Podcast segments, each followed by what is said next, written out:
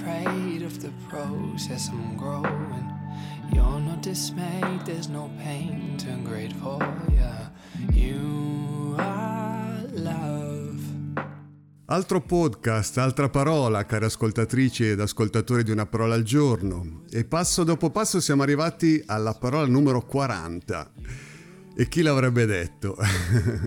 Questa nostra rubrica, cominciata un po' per gioco, un po' per diletto, quasi un anno fa, sta diventando sempre più uno dei momenti più sentiti della mia settimana e, come ho detto in un recente podcast, è un lento viaggio che mi sta cambiando perché mi invita ogni volta a scavare dentro di me nel tentativo di trovare qualcosa di significativo rispetto ad ogni parola. E quindi bussola e mappa alla mano tracciare, mantenere la direzione migliore per vivere felicemente la vita. E allora grazie a tutti voi che mi aiutate a tenere vivo questo spazio e che mi incoraggiate a continuare a farlo. Ma veniamo alla parola di oggi. È stata un'amica che mi ha scritto a propormela ed ho pensato di provare a parlarne con voi. È la parola tradimento. Non vi nascondo che scegliendo di guardare in faccia questa parola mi sono sentito subito avvolto dall'intensità delle emozioni di cui è portatrice. Perché ascoltare il tradimento significa accettare di lasciarsi travolgere dalla sofferenza che vi è racchiusa. È un po' come accettare di fare un viaggio impegnativo dentro ad uno dei dolori più diffusi e viverlo comunque con il credo tenace che la vita ci dà sempre la possibilità di rimetterci in piedi e di ripartire. Questo almeno è uno dei più grossi insegnamenti che credo mi abbia lasciato la vita, e cioè che anche le cose più difficili, più dolorose, possono essere attraversate. Ma quanta fatica a volte, no? direte voi. Eh già, eh già, non è sempre facile. Allora, dai, partiamo, faccio un respiro profondo e provo ad entrare dentro questa parola di oggi. Beh, parlare del tradimento è un po' come accettare di mettere i piedi tra le macerie di una storia, di entrare nella scena di un delitto, tra virgolette, di guardare una fotografia spezzata, scattata in un momento in cui nulla lasciava presagire a ciò che sarebbe accaduto. È un po' come trovarsi tra le mani i cocci di una relazione, trovarsi di fronte ad una casa terremotata.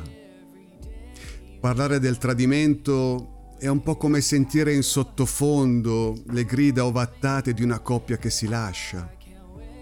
Vedere due persone che si sono sinceramente amate scaraventarsi addosso rivendicazioni, minacce, giustificazioni. È un po' come assistere al triste spettacolo di valigie che vengono fatte alla rinfusa, porte che si sbattono quando si scappa e si va via, e avvertire nel silenzio i singhiozzi di chi è rimasto solo, a piangere ciò che appare di primo acchito solo un grande fallimento. Le metafore, le immagini potrebbero essere tante e sembrano avere tutte una connotazione comune, la rottura. Il danneggiamento, la frattura, la lacerazione, la perdita e non di qualcosa di vano, di ininfluente. Stiamo parlando di alcune tra le cose più preziose che ci possano essere nella vita. L'amore, l'amicizia, valori basilari della nostra esistenza che legano indissolubilmente le persone, che sono le fondamenta stessa delle relazioni più coinvolgenti che possiamo vivere. Perché il tradimento, ahimè, nasce proprio dentro alla fiducia concessa, donata, dentro rapporti che sono stati intimi. Non sono gli sconosciuti, i nemici a tradire, sono proprio le persone che fanno parte della nostra vita a pieno titolo e che occupano un posto speciale nel nostro cuore.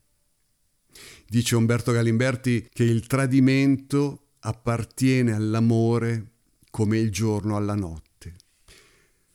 Capite che ci troviamo di fronte quindi a qualcosa di estremamente travolgente, intenso, e che tocca la sostanza delle nostre vite e che siamo di fronte a qualcosa che allo stesso tempo è molto delicato, immensamente fragile, da maneggiare con cura, qualcosa di complesso, perché parliamo di cuori, di anime, vite, percorsi umani. Una parola che tocca il vissuto di così tante persone che mi fa provare un po' le vertigini nel provare a parlarne. E allora mi sono detto tento di farlo in punta di piedi e soprattutto con un profondo desiderio di non ferire nessuno, provando a trovare parole che possano essere un balsamo per chi sta lottando, per guarire quella lacerazione che gli ha sconvolto la vita. Parole che possano aiutare chi ha sbagliato a capire i propri errori, fino magari a diventare un testimone di quanto nella vita valga la pena prendersi cura di un rapporto, piuttosto che disertare le difficoltà che si possono presentare, naturali, fisiologiche, che sono parte della vita, un disertamento che poi può indurre a cercare al di fuori quel qualcosa che magari manca all'interno della relazione travagliata. Credo che non si possa parlare del tradimento, di un argomento così delicato in modo tranchant, in modo perentorio, in modo assoluto. Ci vogliono tutte le accortezze del caso e, ed un'immensa delicatezza. Sì, dietro questa parola ci sono tanti tratti comuni, tante dinamiche che si ripetono, delle fragilità onnipresenti nei cuori degli uomini e delle donne. Ma poi il tradimento è qualcosa di così unico. Nasce, prende i toni dentro ad una storia irripetibile, singolare, che ha i connotati dei protagonisti che ne sono coinvolti. Ed è dentro questi vissuti così particolari che c'è la possibilità di ripercorrere la storia di questo tradimento per elaborarne le ragioni, districarne le emozioni più intense, ricomporre i pezzi per tentare di capirne il senso e trovare magari le possibilità di ricominciare nella vita. Insieme, se possibile, se auspicabile, ci sono coppie che riescono a farlo, oppure proseguendo ognuno per la sua strada, perché lo strappo magari è insanabile e non ci sono più le condizioni per camminare l'uno accanto all'altro. Ecco, ad ognuno di scoprire dove sta il bene più grande. Parlare del tradimento implica accettare di mettersi in presenza, quindi dei protagonisti di queste storie, e ciò fa diradare dentro di me ogni umana, spontanea tendenza a puntare il dito contro. Sento che svanisce ogni giudizio. Certo, umanamente ci si concentra sul dolore di chi è stato tradito, sulla vittima, e sboccia una naturale compartecipazione al suo tentativo di curare questa profonda ferita. Ci si sente spontaneamente vicini a chi ha subito a chi non avrebbe mai voluto che le cose andassero così, a chi ha sempre innocentemente creduto nell'uomo, nella donna della sua vita.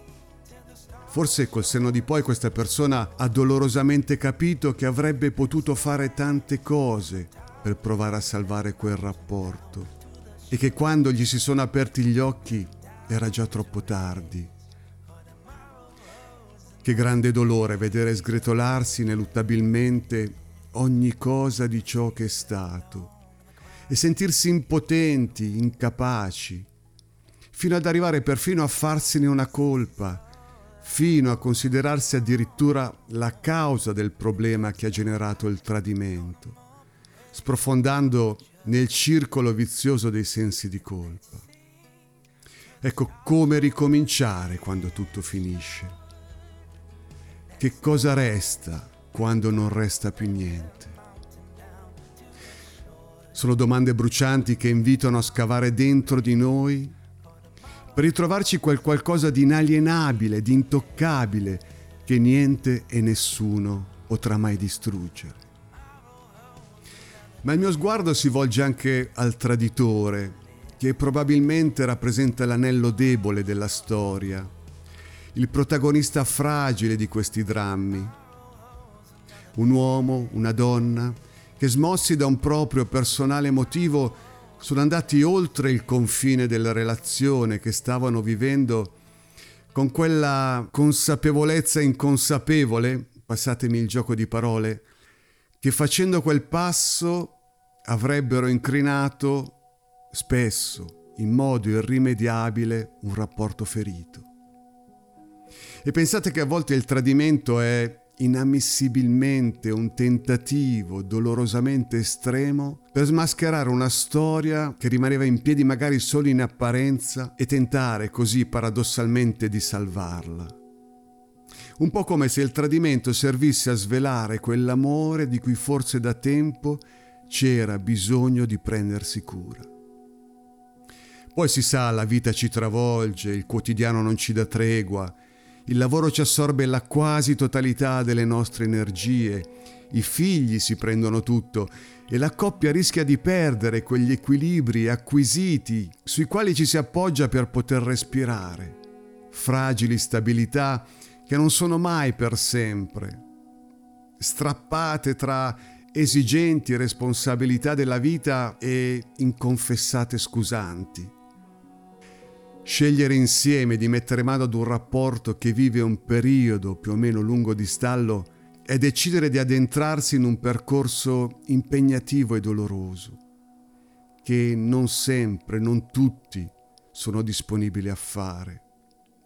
Forse perché apre dentro i cuori la possibilità alla vita di dischiudersi e rifiorire, e ciò non è indolore.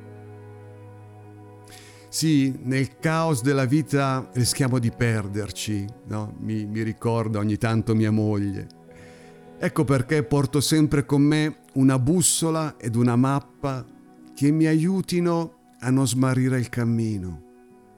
Ecco perché cerco ogni mattina di ripartire da lei in particolare, ridefinendo nel nostro rapporto il baricentro delle nostre vite.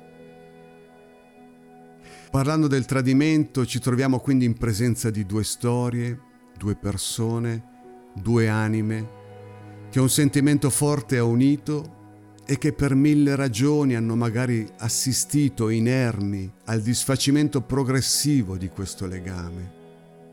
Hanno visto magari senza vedere questo rapporto sgretolarsi piano piano col tempo fino a scomparire. Ecco, quando guardo tutto ciò mi sembra di toccare ancora una volta la più profonda umanità di cui siamo fatti. Siamo pasta, argilla, che non possiamo mai smettere di plasmare se vogliamo tenerla viva. Ed ecco qual è forse una delle nostre più grandi difficoltà, quella di tenerci vivi, di ricominciare ogni giorno, di ritrovare un senso ogni volta che riapriamo gli occhi al mattino, di riscegliersi quando si fissa lo sguardo dell'altro, nella fedeltà ad un patto che ha unito due cuori dentro un per sempre che rappresenta una delle sfide più grandi che ci aspettano nella vita. Ho visto recentemente un bellissimo film italiano, un film di Paolo Genovese che vi consiglio, dal titolo Supereroi. Racconta di una meravigliosa storia d'amore è meravigliosa perché non immune da difficoltà, inciampi, dolori, meravigliosa perché molto umana. Una storia in cui Anna e Marco, i protagonisti, capiscono che servono dei superpoteri per amarsi tutta una vita. Superpoteri che sono dentro ognuno di noi e che, come accade spesso, solo le difficoltà più grandi ci fanno scoprire. È una di quelle storie che ti entrano dentro e ti fanno capire come sia importante non perdere per strada i doni immensi che riceviamo. Certo, camminare insieme non è sempre facile, lo sappiamo, e ogni tanto si impone il bisogno di rileggere la storia vissuta, di ascoltare il presente, e ciò per ridefinire i nuovi passi da compiere. Credo che questo sia l'esercizio quotidiano da vivere un po' tutti i giorni. necessario per tenere la vita desta dentro di noi e dare quindi vitalità a tutto ciò che ci avvolge, anche e soprattutto l'amore.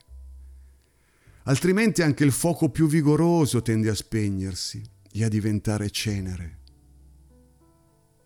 E allora quale legna ci preoccupiamo di avere per mantenere acceso il fuoco? Dove ce ne approvvigioniamo? Quali sono le cure necessarie perché il fuoco si mantenga vivo? Dice la scrittrice Anais Nin, l'amore non muore mai di morte naturale, muore perché noi non sappiamo come rifornire la sua sorgente. Muore di cecità, di errori, di tradimenti, muore di malattie e di ferite, muore di stanchezza, per logorio o per opacità. Come dicevo prima, svanisce il giudizio perché solo i protagonisti della storia coinvolta, lacerata da un tradimento, sanno e possono ricomporre i pezzi di quanto vissuto. Dietro ad un tradimento troviamo le nostre fragilità e a me le fragilità disarmano non nel senso che mi scoraggiano, ma perché mi portano a lasciar cadere l'arma del giudizio, per lasciar spazio ad una dolorosa comprensione. Perché la comprensione non giustifica, no, ma accoglie, nonostante tutto, al di là di ogni cosa.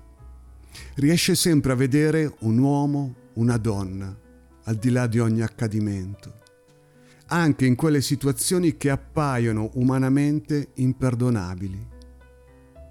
E ciò stringe il cuore, è un esercizio doloroso dell'empatia e fa vivere qualcosa di quel dolore che ha travolto i protagonisti della storia del tradimento. Come ogni perdita, anche il tradimento svela, snuda, spoglia, manda in frantumi quel fragile mantenimento dell'apparenza per il quale spesso si tiene tutto insieme solo perché certi segnali non si ha il coraggio, non si ha la forza di guardarli. O magari appunto non si trova la forza di guardarsi negli occhi per dirsi che cosa ci sta accadendo. E allora in un attimo si squarcia il velo, si aprono gli occhi. Tutte quelle difficoltà che erano lì evidenti, mannaggia, appaiono. Ma siamo umani, siamo fatti così. Il tradimento diventa allora non tanto, non solo il torto inferto ad una persona, ad un tu, ma un allontanamento da quel noi che si era scelto di costruire insieme. Ci sono tante ragioni più o meno nascoste, tante condizioni latenti, storie personali e di coppia che rappresentano un terreno fertile dove il tradimento può insinuarsi. E allora forse dovremmo parlare di prevenzione anche in amore, soprattutto in amore. Prevenzione di disastri, di rovine, di cadute, di ferite, di dolori che lasciano una cicatrice indelebile nell'anima. Perché lo sapete meglio di me, esiste una grande differenza tra costruire ogni giorno, pur se tra mille fatiche e difficoltà, e intraprendere una profonda opera di ricostruzione dopo quel terremoto che ha fatto cadere la dimora di quell'amore che non c'è più. Perché il tradimento, come ogni grande trauma, rappresenta un doloroso spartiacque che segna un prima e un dopo di una storia e fa sì che niente sia più come prima. Ecco allora perché puntare sulla prevenzione anche in amore, perché quando il fuoco sta morendo, il gelo si sente e come. Ecco il mio umile intento di oggi è provare a vedere con voi come tentare di rialzarsi dopo lo tsunami di un tradimento. E ciò mi ha portato a pensare spontaneamente ad Elisabeth Kubler-Ross, una psichiatra svizzera che ha lavorato molto sul fine vita e che nella sua professione è stata accanto a coloro che giungevano al capolinea del viaggio della vita e alle loro famiglie.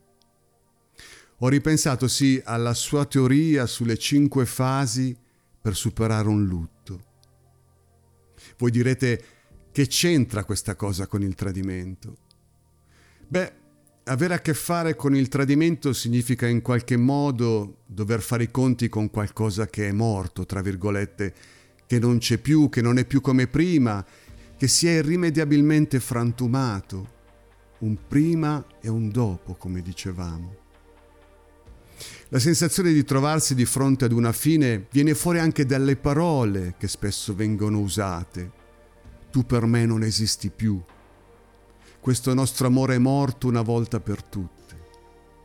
Per questo professionisti come psicologi, terapeuti che lavorano accanto alle persone associano le fasi individuate dalla dottoressa Kubler-Ross anche a chi si trova a suo malgrado a dover elaborare questa complessa matassa di cose che si accumulano quando si incrina, si spezza un amore a causa di un tradimento. Vi porto quindi a rivivere questo percorso perché, come sempre, si tratta di un cammino che richiede ad ognuno il tempo di cui ha bisogno per curare la ferita, per girare quella pagina, per risanare la fiducia, rimettersi in piedi, magari perdonare o ricominciare da sé una nuova vita. Ecco, la prima fase è quella della negazione. Nel momento in cui l'amore va in frantumi, c'è un tale capovolgimento della vita che si tende a rifiutare questa perdita. Fa troppo male. Non è possibile che sia accaduto a noi, proprio a noi, che stiamo insieme da una vita. Noi che ci siamo amati così tanto. No, no, aspetta, fermate tutto, non ci posso credere, ditemi che non è vero.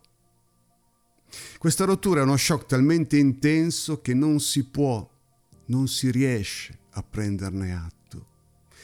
E la negazione è una risposta naturale quando ci si sente abbandonati. Direi di più, è protettiva. Protegge cioè da sentimenti che non si ha ancora la forza di provare. Ma dopo la negazione subentra la fase della rabbia. La verità delle cose ci appare in tutto il suo dolore e brucia dentro di noi la collera di vedere come il nostro partner che ha tradito abbia mandato tutto in fumo.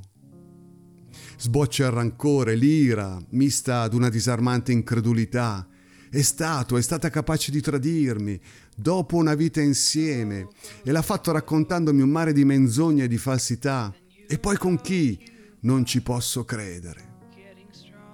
L'indignazione accompagnata da improperi furiosi scuotono le fondamenta. È la prima dolorosissima presa di coscienza di una perdita che scoppia dentro al cuore e di fronte alla quale non si sa come reagire. Arriva poi la terza fase, detta del patteggiamento. Rappresenta un primo tentativo di trovare un rimedio alla lacerazione. Si cerca di rimettere insieme i cocci, di trovare una soluzione, di rivedere insieme gli errori, di fare un passo indietro per ricomporre la frattura. Un modo per salvare il salvabile e ricominciare, senza più ripetere i passi falsi del passato che hanno in qualche modo determinato il tradimento. È un modo disperato, sofferto, di riavere indietro ciò che si è perso. Ce l'abbiamo fatta in passato, Possiamo tornare ad amarci anche ora, nonostante tutto, al di là di tutto. E poi la quarta fase, quella della depressione. Dopo essere stati sospesi in aria nel tentativo atroce faticoso di tornare insieme, constatando tutte le difficoltà e le resistenze, si cade rovinosamente a terra, sprofondando dentro ad una sottile, costante malinconia per il passato ed una fragilizzante sfiducia nel futuro. La vita non sarà più la stessa, niente sarà più come prima. Chi mi restituirà ciò che sembra perso in modo definitivo? Dove troverò il coraggio di affrontare la vita di tutti i giorni con le sue esigenze? Chi mi potrà capire? Come farò da solo, da sola? Dove troverò il coraggio di credere ancora nell'amore? È il tempo dove nebulose domande avvolgono il cuore ferito e non si riesce più a vedere come continuare il proprio cammino. È il momento del faccia a faccia con se stessi, con il proprio dolore, e dove lo si vive forse per la prima volta con l'intensità di cui è portatore. Ci sentiamo incapaci di qualunque passo, immobili, sfiduciati. E poi la quinta, l'ultima fase, quella dell'accettazione. Quella in cui dopo aver fatto questo lungo, doloroso percorso, dopo aver pianto tutte le lacrime che potevamo piangere, sentiamo che magari sì, la storia può anche essere davvero finita una volta per tutte, ma la vita invece no e continua ad invitarci a ricominciare. La fase in cui si prende consapevolezza che nella vita le cose, le storie, le relazioni, per tante ragioni, possono anche terminare. Mentre sopravvive, nonostante tutto, quell'anelito a continuare il proprio personale viaggio al di là di tutto, in ragione di ogni cosa che abbiamo avuto la forza di attraversare.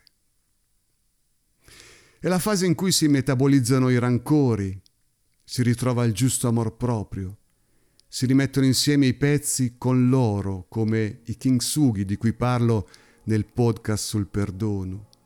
E si continua così il cammino della vita con una nuova consapevolezza, con una rinnovata fiducia. La fase in cui si riesce finalmente a girare pagina, a ridare chance, opportunità all'amore, a ritrovare nuove progettualità, a ricostruire a partire dalle macerie. Com'è commovente la forza di chi sa ricominciare da una disfatta, da un fallimento. Il coraggio di chi sa rialzarsi e rimettersi in cammino anche dopo i dolori più grandi. La vita chiama, incoraggia, ci dà la forza per continuare a credere nel viaggio che stiamo vivendo e ad ogni passo scopriamo la possibilità di rinascere. Questo percorso delineato dalla dottoressa Kubler-Ross non è certo lineare. Ognuno vive queste fasi per com'è, per dove si trova e non tutte le tappe sono obbligate. È semplicemente uno schema che ci racconta di un percorso che tendenzialmente si trova a dover vivere chi deve elaborare un lutto e questo anche in amore. Qualcuno parla anche di sette passi per metabolizzare una perdita, mettendo ulteriori sfumature al pesante, travolgente fardello di emozioni che ci attraversano in questa disavventura. Però sì, ogni persona coinvolta in queste storie di tradimento ha la possibilità poi di trovare il suo personale modo di ricominciare. Perché è questo ciò che si desidera per i protagonisti di una vicenda marcata da questa ferita indelebile. Ho visto coppie ridarsi una nuova possibilità e ripartire, facendo di questo dolore un'occasione per uscirne con maggiore forza e consapevolezza. Hanno trovato le condizioni per quel perdono necessario a ricominciare. Un perdono che può che deve, mi permetto di dire, generare cambiamenti profondi, altrimenti non serve a niente. E ne ho viste altre che invece sono saltate in modo definitivo, dove la lacerazione è stata irreparabile ed ognuno ha poi dato corso ad un nuovo inizio per la sua vita. In tante storie forse è bene che sia così e questo lo possono sapere solo i protagonisti di questo amore. Questa esperienza che fragilizza la vita, perché tutte le sicurezze si sono sgretolate, soprattutto quelle più intime e coinvolgenti, può lasciare a chi l'ha vissuta una paradossale forza, quella che solo lascia dentro ai cuori chi ha vissuto una battaglia, chi ha compiuto la grande impresa di non soccombere al dolore, chi si è trovato di fronte al niente ed ha trovato il coraggio di credere che quel vuoto è una nuova pagina bianca messa nelle nostre mani dalla vita. Per tornarci a scrivere il nostro presente, colorato del domani che sogniamo. E i capitoli più dolorosi della nostra storia non inficiano la bellezza complessiva del viaggio che abbiamo il dono di vivere. Magari il dolore ci toglie momentaneamente la capacità di vedere in modo obiettivo, ma a tempo debito torna la serenità per guardarsi indietro e capire che ogni cosa ha avuto un suo motivo, senza più rancori, senza più sensi di colpa, ritrovando un amore più consapevole per se stessi e per gli altri, facendo soprattutto pace col passato e scegliendo di abitare la sola ricchezza che abbiamo, il momento presente. Ecco, ci ho provato, ho tentato di fare questo incontro con la parola tradimento. Difficile, impegnativo, coinvolgente. Un viaggio nel cuore dell'umanità. Per trovarci sempre, ostinatamente, i germogli di quelle forze che ci permettono di stare in piedi anche quando tutto attorno a noi crolla. Non dimentichiamoci mai che le ferite possono essere feritoie se sappiamo guardarci dentro e non lasciamo che le ferite ci trasformino in qualcuno che non siamo, come dice Paolo Coelho. Anche in un'esperienza dolorosa e terribile come quella del tradimento, ci viene offerta la possibilità di fare verità dentro alle nostre vite. E ciò può rappresentare una grande liberazione. Perché come mi piace dire, c'è sempre un cammino per ricominciare. Ci ritroviamo qui presto con una nuova parola. Un grande abbraccio ad ognuno di voi e felice giornata.